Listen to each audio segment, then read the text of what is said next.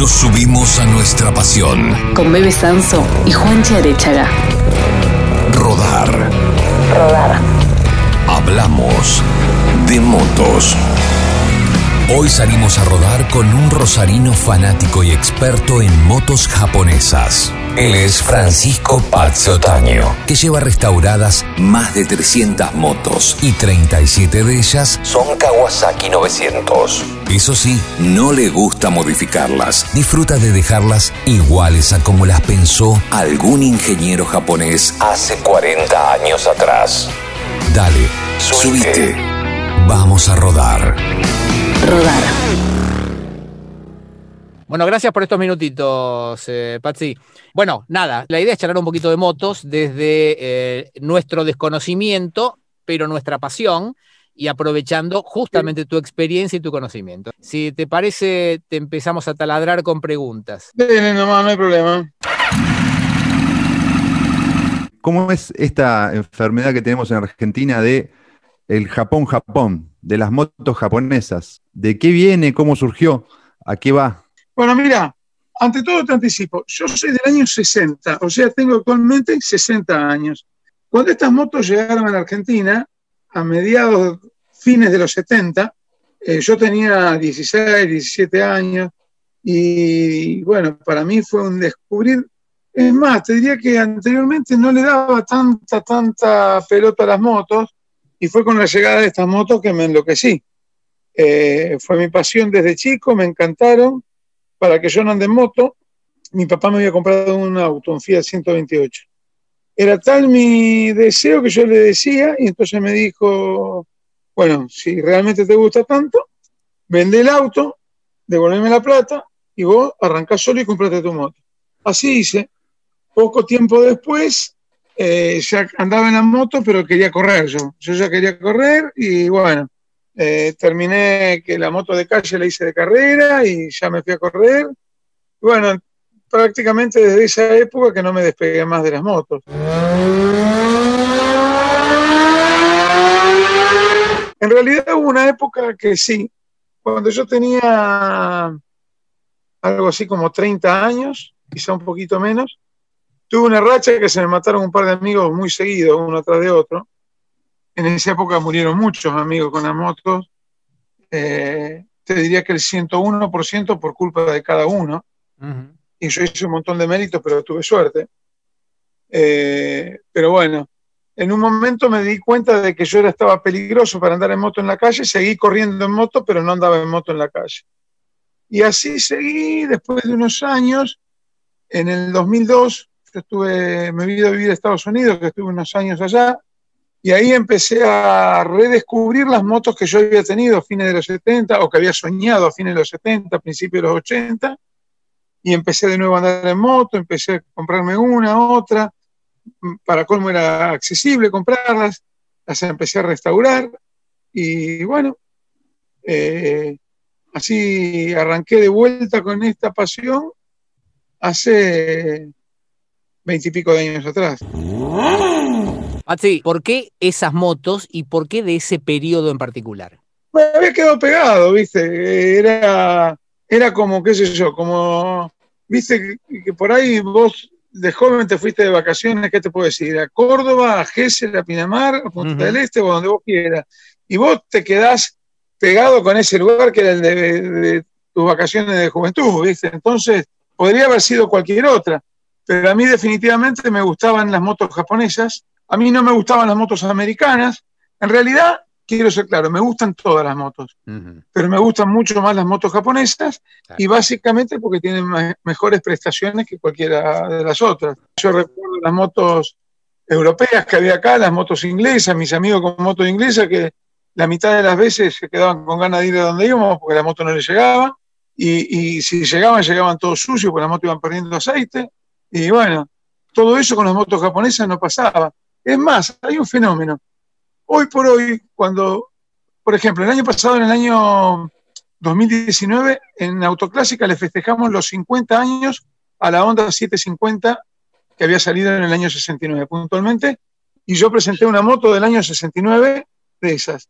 Pero cuando vos hablas con la gente, eh, vos decís, no, no, las motos japonesas nunca son antiguas, yo no entiendo cómo es. Me da la sensación de que para que una moto sea antigua tiene que ser negra, perder aceite y dejar tapata, porque las motos de colores que no pierden aceite y que andan, no pueden ser viejas. ¿Qué sé yo? Está en el, en el imaginario popular eso. Pero vos Ahora- no las toman como clásicas. No, no, no. Moto clásica no hace falta que sea vieja. Yo estoy hablando de motos antiguas. ¿viste? Ah, ok. Motos antiguas, es, internacionalmente hay una discusión si son 20, 25 o 30, sa- 30 años. Pero si vos pones 30 años, las motos de más de 30 años son antiguas. Claro. Y si siguen andando bien, son antiguas que andan bien, pero son antiguas.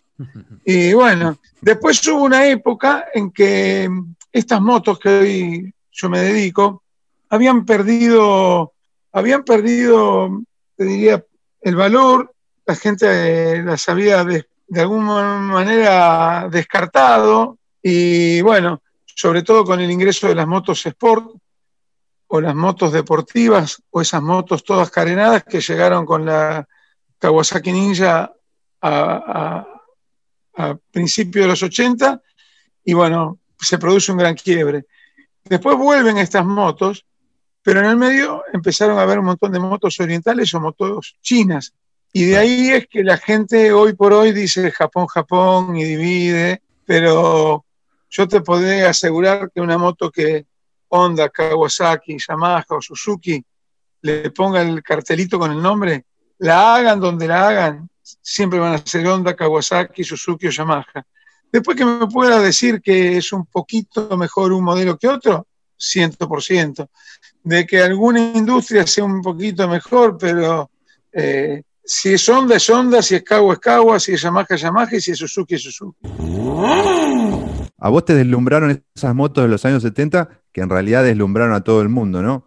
Estoy hablando de la Superbike de la Honda CB750 que decías, de la Kawasaki Z1. ¿Qué tenían esas motos, eh, a diferencia de lo que había en ese mercado, que hoy en día siguen siendo tan valorizadas?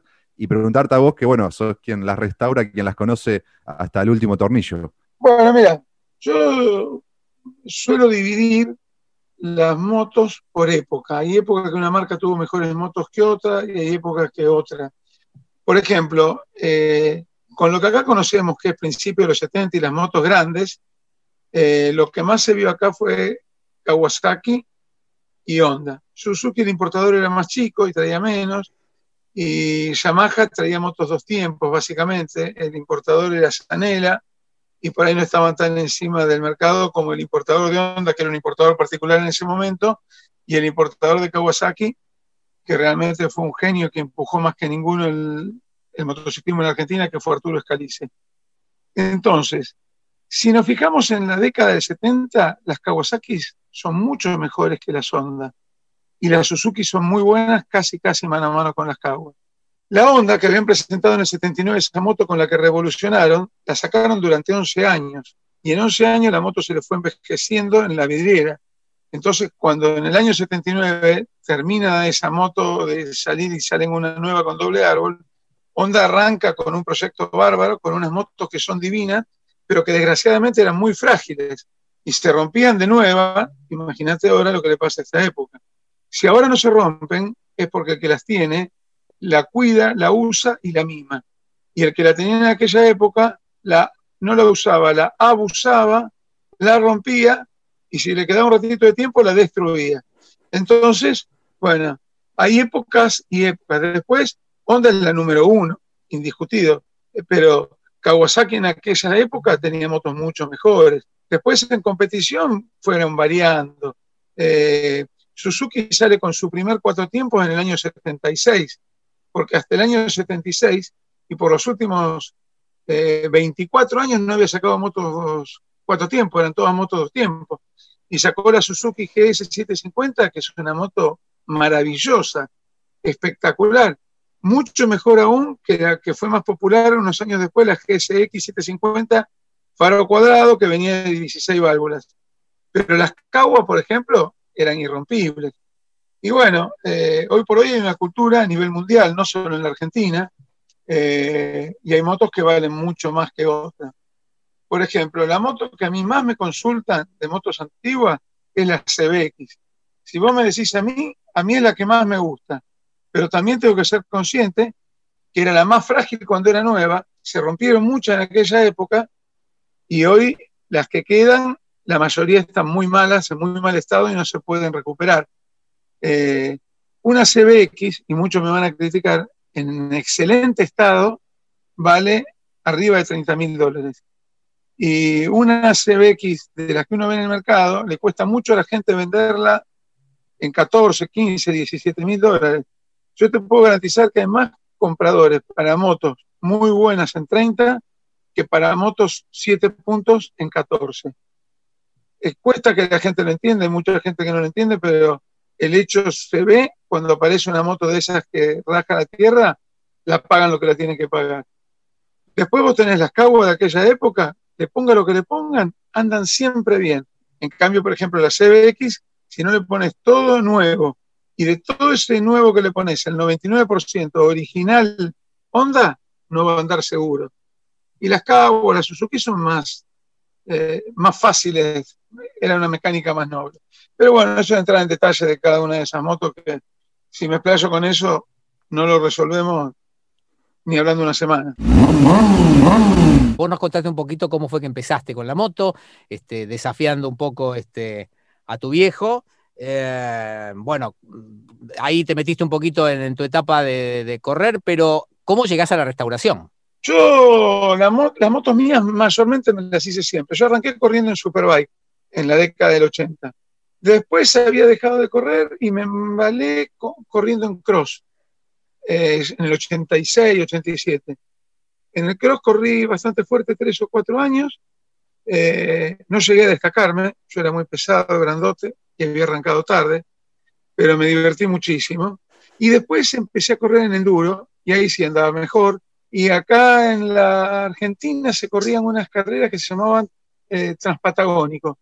Era un antecesor del Dakar, se largaba en Bariloche, se terminaba en Viedma, eran carreras de ocho días, se hacían dos mil y pico de kilómetros más o menos. Y bueno, esa la carrera la corrí ocho veces, cuatro en moto y después cuatro en camioneta. Y bueno, todas esas motos en esa época ya me las hacía yo. Y cuando llegué en Estados Unidos y empecé a comprarme, me compré una, dos, tres, y en, poquito tiempo tenía seis motos. Y no encontraba quien me hiciera lo que yo quería hacer, y entonces con un colaborador mío que, que estábamos trabajando juntos allá, empezamos a restaurar y Hoy esa persona sigue siendo mi mano derecha. Yo llegué a tener nueve motos mías, diez motos tenía en un momento, de las cuales nueve me las había restaurado yo. Acá en Rosario yo pertenezco a un motoclub y en el año 2009 hicimos una exposición. Y la realidad que dije, bueno, si vendo alguna de estas motos que tengo restauradas, por ahí la vendería porque me había sido muy entretenido la época de buscar la moto, comprarla, buscar los repuestos, restaurarla, y era como que ya tenía todas las motos restauradas y se me había terminado la diversión. Bueno, la exposición duró 10 días y en los 10 días de las, yo había expuesto 9 motos, vendí 7. Así que descubrí que había un público dispuesto a pagar un precio que justificara hacer un trabajo muy bueno. Vendí las motos, me puse a comprar más motos y a restaurarlas y y así fue arrancando la, rueda que, bueno, tengo muchas motos restauradas. Para que te hagas una idea, Kawasaki 900, solamente esa, que para mí es, eh, es la mejor moto de aquella época. Te dije que la CBX era la que más me gustaba, esta te digo que es la mejor y posiblemente la más buscada en el mundo. Llevo restauradas 37 motos de esas. Y bueno, tengo, no sé, casi 300 motos hechas en, en todos estos años y bueno, poco a poco fuimos transitando un camino importante. ¿Qué cosas hay que tener en cuenta al momento de querer restaurar una moto de estas? No, es muy difícil.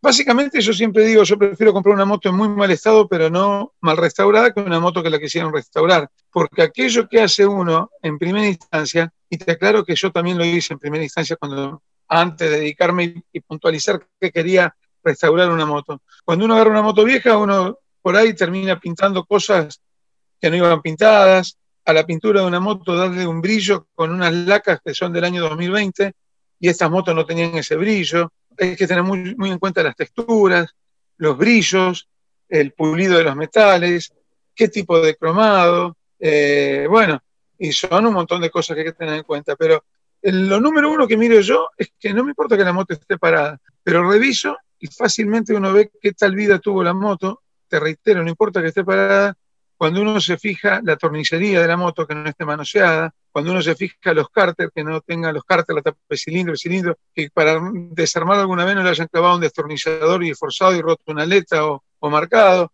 Bueno, son algunas cosas que después de tantos años uno aprende a mirar, ¿no es cierto? Pachi, el concepto de restauración, eh, ¿se choca con el de modificación o, o pueden convivir? definitivamente van por caminos separados. Eh, la restauración es algo en el cual yo no tengo que opinar. Yo tengo que restaurar lo que algún ingeniero japonés decidió ponerle a esta moto 50 o 40 años atrás. En la modificación el mundo es absolutamente libre y es lo que el dueño esté dispuesto a hacer, que tenga ganas de hacer y que encuentre a alguien que se lo haga. A mí personalmente me gustan mucho más las motos originales y me gusta más trabajar en motos originales pero he hecho algunas motos modificadas y motos que han quedado muy, muy bien. Pero bueno, es muy delicado el tema, hay que estar muy atento, muy, muy, muy cuidadoso porque es muy fácil pasarse del lado. ¿Aceptás ese tipo de laburo? Si, si- si, si te llevo una moto este, clásica para modificarla, ¿lo aceptás? Si, está la, si la moto está a 10 puntos, no lo hago. No. Ah, no. ok. O sea que vos, vos juzgás de alguna manera y decís, mira, Si la moto justifica, si la moto justifica dejarla bien, yo no la voy a carnear para, para modificarla. Ahora, si una moto que ya no está bien, que tiene cosas cambiadas, que le faltan cosas, bueno, ahí podemos permitirnos ir para ese lado. Pero si no, yo soy, tengo negación con modificar las motos. Lo acepto solamente en las motos que no se pueden dejar como original nuevamente. O bien algunas modificaciones que no no requieran cortar nada de la moto y que si uno quisiera pudiera volver atrás. Eh, a ver, no, eh, ¿cómo te puedo decir? Eh, vos a una planta le cortás la rama de abajo para que crezca más fuerte, sí. pero si te dicen que a una persona le tenés que cortar una pierna y una mano para que crezca más fuerte, no se la corto, ¿viste? Ah, que se quede como está, ¿viste?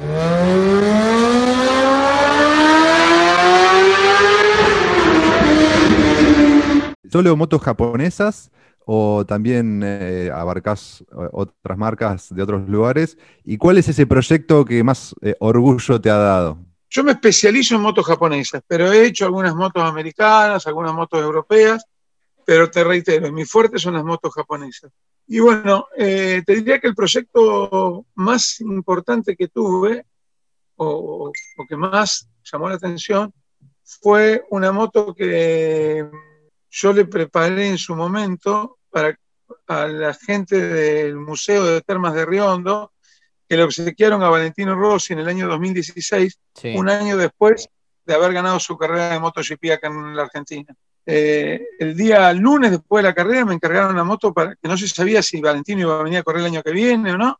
Y bueno, la moto se la entregué yo personalmente a Valentino en el año 2016, él la donó nuevamente al museo, no se la podía llevar por otra parte.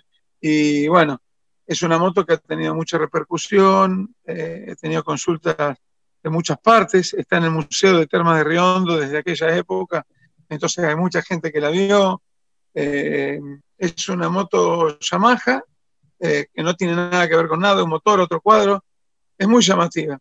Y bueno, y estoy trabajando en un proyecto muy grosso que espero tener para el año que viene, que obviamente no, no lo voy a dar a difusión hasta no tener, mi intención hasta no tener la moto terminada, como pasó en aquel momento con la moto de Valentino, pero estoy haciendo un proyecto todavía más grande que aquel, ¿no?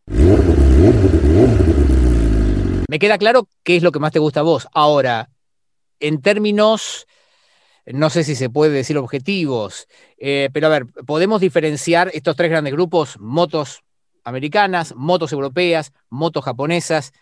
Si te pregunto, ah, lo que pasa es que, bueno, me vas a contestar también, mira, yo mismo me, me- saboteo la pregunta. Me vas a decir, bueno, por performance, por rendimiento, por estética, hay muchos conceptos a tener en cuenta, pero si tomamos esos tres grupos, ¿cuál es superior? No, sería un, sería un atrevido si te digo. A mí me, vuelvo a decirte, me gusta más la japonesa, pero hoy por hoy hay motos europeas. Por ejemplo, te voy a decir, KTM, BMW, eh, tienen motos maravillosas. Ducati tiene unas motos espectaculares. Eh, eh, realmente las, Harley eh, tienen motos muy, muy lindas. Indian, dentro del concepto americano, tiene una moto que a mi criterio, no soy un especialista, me parece todavía superior a Harley. A mí las motos me gustan todas. Y si yo tuviera mucha plata y un galpón grande, tendría dos o tres mil motos, pues tendría una de cada una que me gusta. Te diría que me gustan todas. Pero independientemente de eso, yo considero, pero mi opinión no es objetiva, porque mi opinión es, eh, desde mi punto de vista, a mí me gustan más las motos japonesas. Normalmente son las que tienen mejor performance, son las más duraderas, las más económicas, las de menor consumo, pero sería un necio si te diría que son mejores que otras. Que a mí me puedan parecer una u otra es un concepto mío nada más. Una anécdota que escuché sobre esa carrera transpatagónica, eh, que quisiera que nos la describas un poquito. En principio, bueno, ¿en qué moto corriste? Y había una anécdota que circuló en distintos medios y demás acerca de un repelente para pumas que, le ah. indicaron a, un piloto. ¿Cómo, fue eso? Yo corrí la primera vez en el año 86 con una, era lo único que tenía, una Yamaha 125 de motocross. Llevaba en la mochila un pistón, un juego de juntas, por si se me rompía. Lo tuve, la había relacionado muy larga, lo tuve que cuidar muchísimo y pude llegar con esa moto. Increíble fue. Después la segunda vez que corrí, gané, lo corrí con una Honda CR500, una moto de cross, pero 500, muy potente, muy, muy potente. Y bueno, la había preparado, había traído cosas de afuera, muy bien preparada, pude ganar bien la carrera. La tercera vez con una Suzuki de R350, que gané seis de las siete etapas, pero perdí la carrera porque tuve un problema, rompí la rueda delantera en una etapa y perdí mucho tiempo.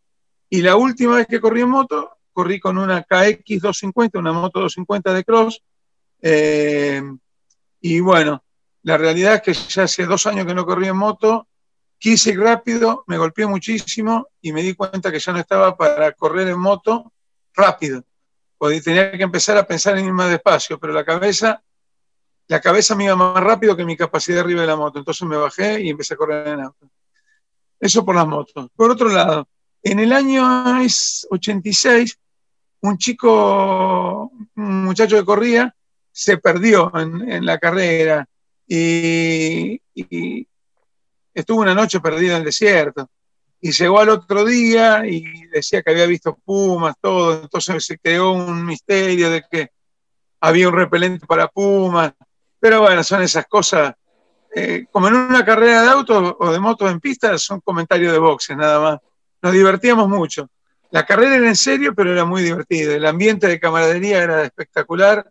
Muy, muy linda carrera. Posiblemente sean esas cuatro carreras las carreras más lindas que yo recuerdo en mi vida y tengo cientos de carreras corridas.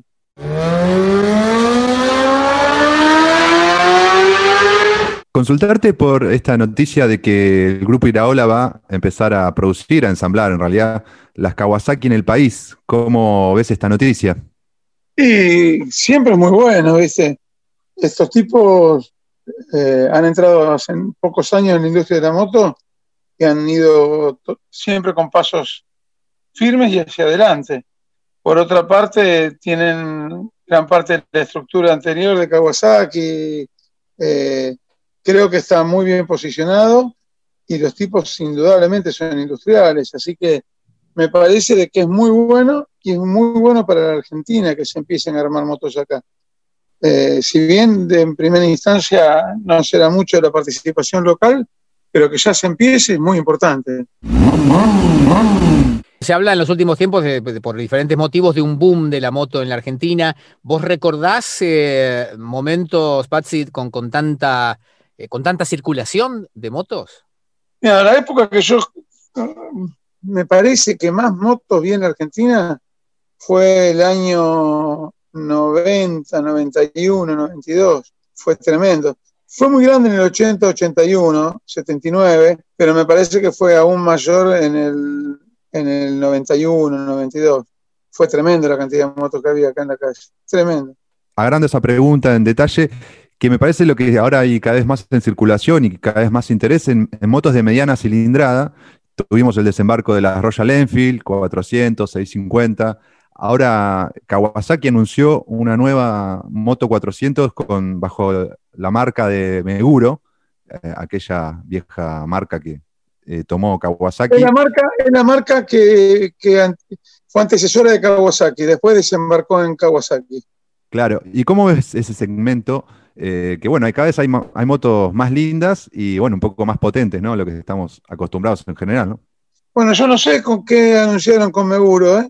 Eh hay una tendencia que marcó Kawasaki en su momento, después Yamaha también, y en hacer motos eh, nuevas, pero con un look antiguo, o, como la Kawa 900, creo que la Honda CB 1300 de Honda era mejor eh, representado porque tiene los dos amortiguadores atrás.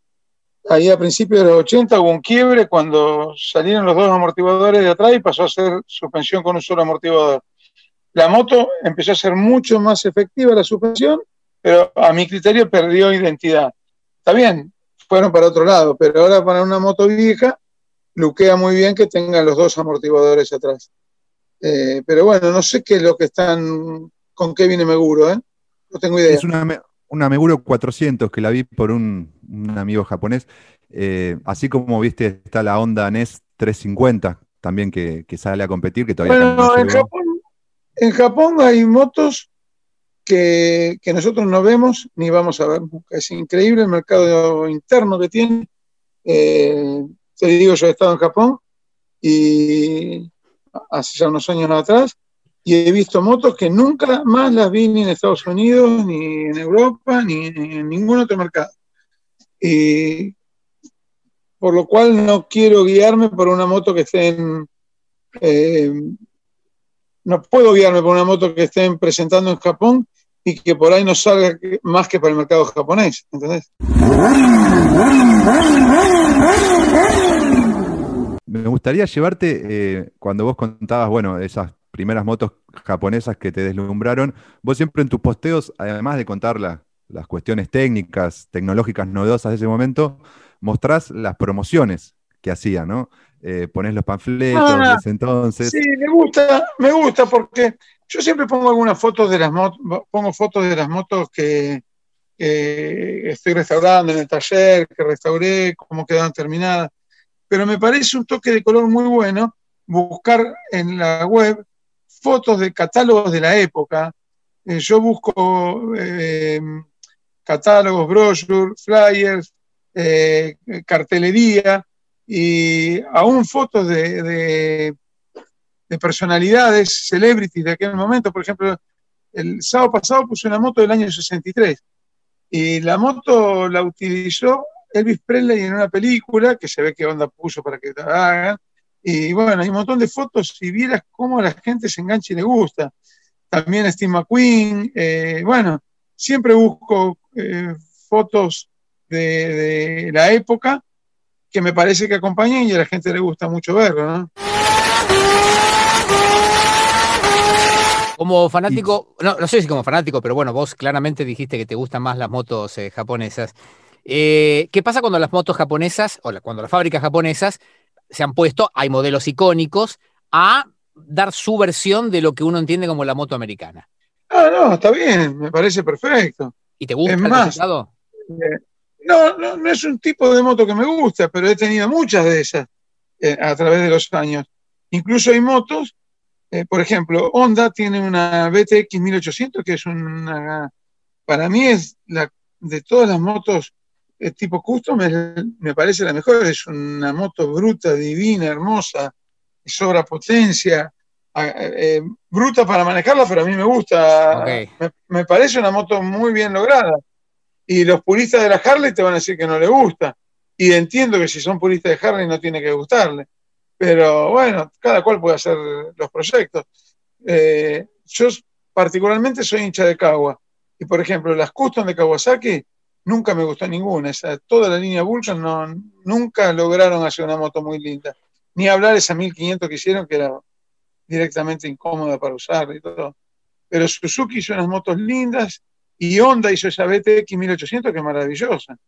Pero vos cuestionás ponerle la, la Vulcan, la cuestionás eh, por la prestación, por la mecánica. No, las prestaciones, las prestaciones son similares, es una cuestión de gusto, no me gustó, no me gustó para usarla, eh, era una moto que calentaba mucho, eh, pasaron a ser refrigeradas por agua. Ujú. La moto refrigerada por agua, que el, el agua pasara por un radiador y con un electroventilador sacarlo. Y si ese aire caliente se, se lo liga al conductor, es un incordio. Y en esas motos custom son motos que muchas veces vos usás playera, pantalón corto, zapatillas, te quema todo. Eh, muchas motos actualmente tienen problemas con la temperatura, con la temperatura del radiador, el viento que pasa por el radiador. Pero bueno, es cuestión de gusto. Eh, de todas maneras, yo creo que las japonesas pueden haber llegado a ser mejores que las, que las americanas, pero la identidad de esa moto la tienen las americanas. Supongamos en un futuro ideal que Kawasaki eh, arma, produce una, una motocicleta acá en el país y llaman a, a- te llaman, Francisco Pazzi, necesitamos que hagas un catálogo de la Kawasaki producida en el país. ¿A quién subirías a esa moto para venderla? ¿Cómo harías ese catálogo? ¿Cómo lo presentarías? Y no sé, depende de qué moto sea. Eh, Imaginemos una especie de Kawasaki Z900 ahora reversionada que está muy linda, pero bueno, una hecha para acá, para, para los argentinos. y no, la verdad no te sabría qué decir. Las glorias del deporte de aquella época, desgraciadamente, hoy ya no están. Eh, a mí me encantaría arriba de esa moto subirlo al Peringa Cerdera o a Hugo Vignetti, y bueno, ya no están. Si fuera una moto de cross o una moto de enduro, sin lugar a duda lo subiría Claudio Pese, que es la, cara de esa moto en la Argentina. Pero eh, eh, René podría ser, René Sanata, Ricardo Mendoza, pero bueno, me parece que, que lo Camerucci, eh, Peringa Cerdera, Hugo, son personas que ya hoy no están con nosotros y representarían mejor que nadie esa época de la moto, ¿no? Patsy, vos corriste en moto y corriste con autos también, corriste en camioneta, ¿verdad?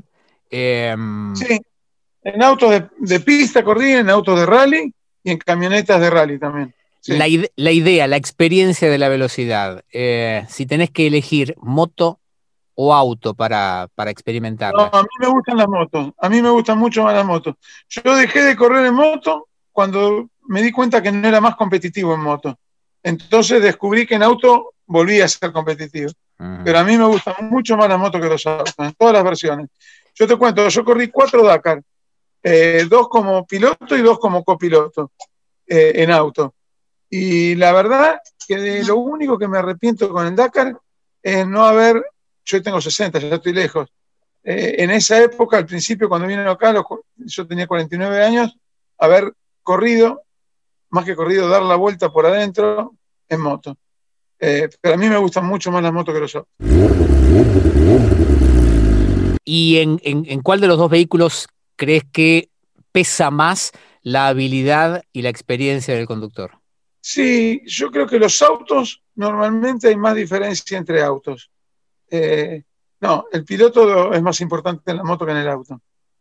Eh, un piloto mediocre con una moto mediocre por ahí gana. Un piloto muy bueno con un auto malo le va a ser muy difícil ganar. Ahora Kawasaki sacó una moto, ahora no se me viene el nombre, pero es esta que apareció el video que alcanzaba los 400 kilómetros por hora, La H2.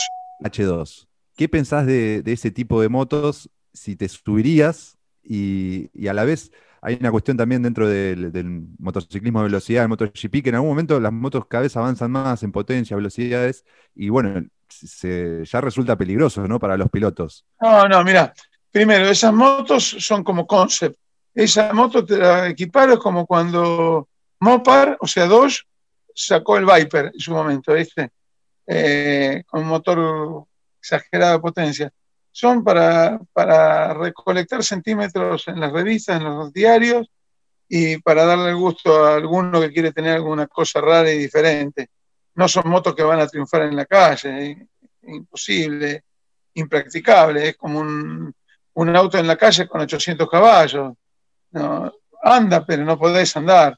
Eh, em, qué sé yo, no, no te podría decir. Y la velocidad, tanto en el motociclismo a nivel mundial como en los autos, como en la Fórmula 1, eh, la velocidad siempre se va a mantener más o menos por ahí.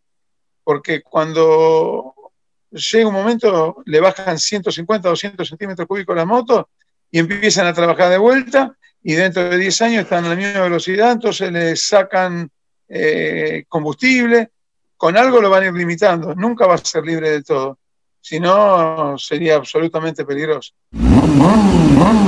Si querés salir este fin de semana, ¿a qué te subís? Mañana, mañana nos vamos a comer una estancia acá a, a 100 kilómetros de Rosario y bueno, me voy a ir en una Honda XR 650 del año 93. La tengo, que es una moto que la uso a veces para algún viaje por la montaña. Eh, este año estaba yendo a Ushuaia con esa moto y me agarró la pandemia. El, el, martes 17, o sea, tres días antes de que se cierre todo, dejé la moto abandonada en Río Gallegos, me tomé un avión y me tuve que volver. Uh. Te voy a contar una anécdota. Yo me vine andando en moto desde Alaska hasta acá. Me faltaba hacer desde Rosario a Ushuaia.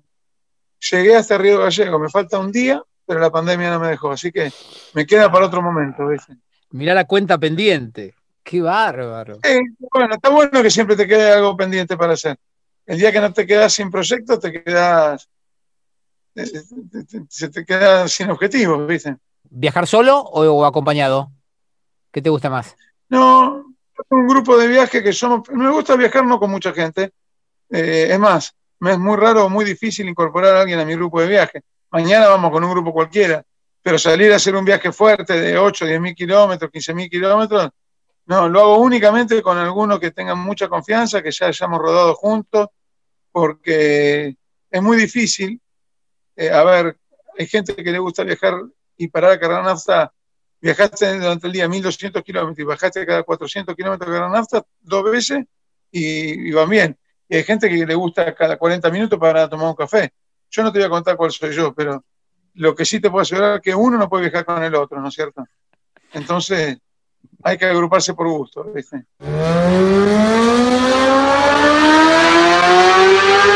Ah, me encanta el trabajo que hace. Así que cuando vaya por Rosario le voy a ir a visitar a su garage. No hay problema, vengan que si quieren se llevan algunas imágenes. Un abrazo y nos estamos viendo. Abrazo, Patsy, muchas gracias, querido. Chao, chao. Adiós. Rodar. Rodar. Hablamos de motos.